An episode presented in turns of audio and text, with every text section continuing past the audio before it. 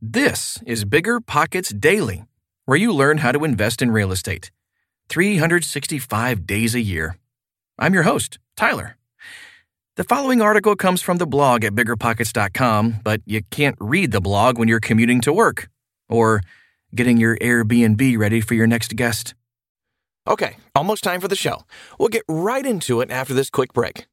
This show is sponsored by Airbnb. Did you know that a long time ago, before I ever started my real estate business, I turned one of my first primary residences into an Airbnb? And that's the extra income that I needed from Airbnb that gave me the confidence to go out and work for myself and eventually quit my nine to five job. And now I have dozens of Airbnbs all over the country. I've even partnered up with the old David Greene on a recent property in Scottsdale to take our portfolio to the next level. And of course, we host it on Airbnb. But you don't need to be a full time real estate investor to start on Airbnb. As a matter of fact, I was self managing 10 properties while working my nine to five job, so I know anybody can do it. Think about it this way you're looking for extra income and going on a vacation. Wouldn't it be great to rent out your space and let your property pay for itself while you're gone? I did this one time. I pitched my wife and my roommate, because we were house hacking, on the idea of renting out our home, and it paid for all of our expenses on a trip to Mexico City. So go and give it a try. It might just change your life, just like it did mine. And I really do mean that. Your home might be worth more than you think. Find out how much at airbnb.com/slash host.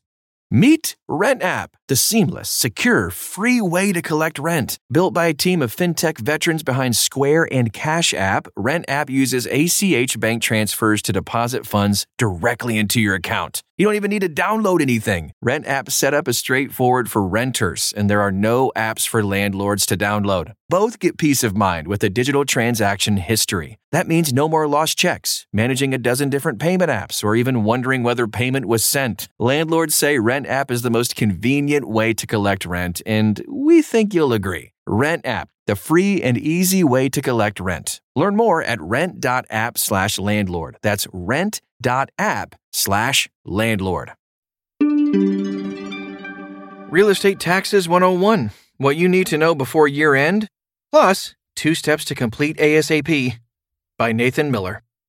Disclaimer This is designed to provide general information regarding the subject matter covered. It is not intended to serve as legal, tax, or other financial advice related to individual situations. Consult with your own attorney, CPA, and or other advisor regarding your specific situation.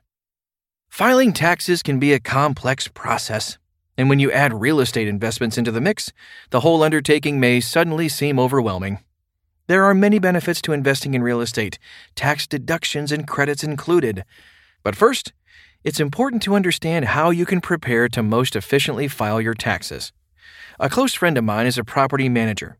He has an expat client who still owns a rental property in the United States. The client lives in Spain, where she is considered a full time resident. Let's call her Sarah. Sarah has a U.S. tax identification number. Last year, she reported her income under a single member, U.S. licensed LLC. Considering she's the property manager, my friend had to do significant research to find out which form was correct for Sarah to fill out. The conclusion? Form 1042S would be the best option to report rental income subject to withholding for a client who lives in a foreign country. My friend came to find out that, for tax purposes, the IRS disregards LLCs that are designated single member. This meant rental income in these scenarios is taxed on the individual's personal tax return. Sarah should have filled out Form W8ECI, W9 for U.S. citizens, which is appropriate for U.S. property owners with a foreign address. The moral of the story is that investing in real estate can easily complicate your tax filing process, especially if you work as a property manager or help others manage their investment properties. Issues may arise of which you weren't previously aware.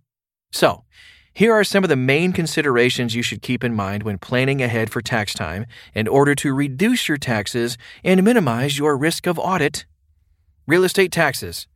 Do this right away when starting out as an investor. Verify vendor and contractor information. Touch base with each vendor or contractor you've worked with throughout the year. Make sure you have the correct federal tax ID number and mailing address. If you are a property manager, this includes reaching out to each of your property owners. Issue and file 1099 miscellaneous forms. Typically, 1099 MISC forms must be sent to recipients by January 31st and to the IRS by January 31st if there is a non employee compensation amount in Box 7. If there is no information in Box 7, this is rare, the deadline is extended slightly. As a property manager or landlord, you are required to issue 1099s to any service provider who received compensation higher than $600 for work related to your investment property. It might seem easy to not issue 1099s as you hire handymen or other laborers throughout the year, but penalties from the IRS can be quite steep and are not worth the risk. Tax deductions for real estate investors. Deducting expenses related to managing a rental property is one of the main benefits of investing in real estate.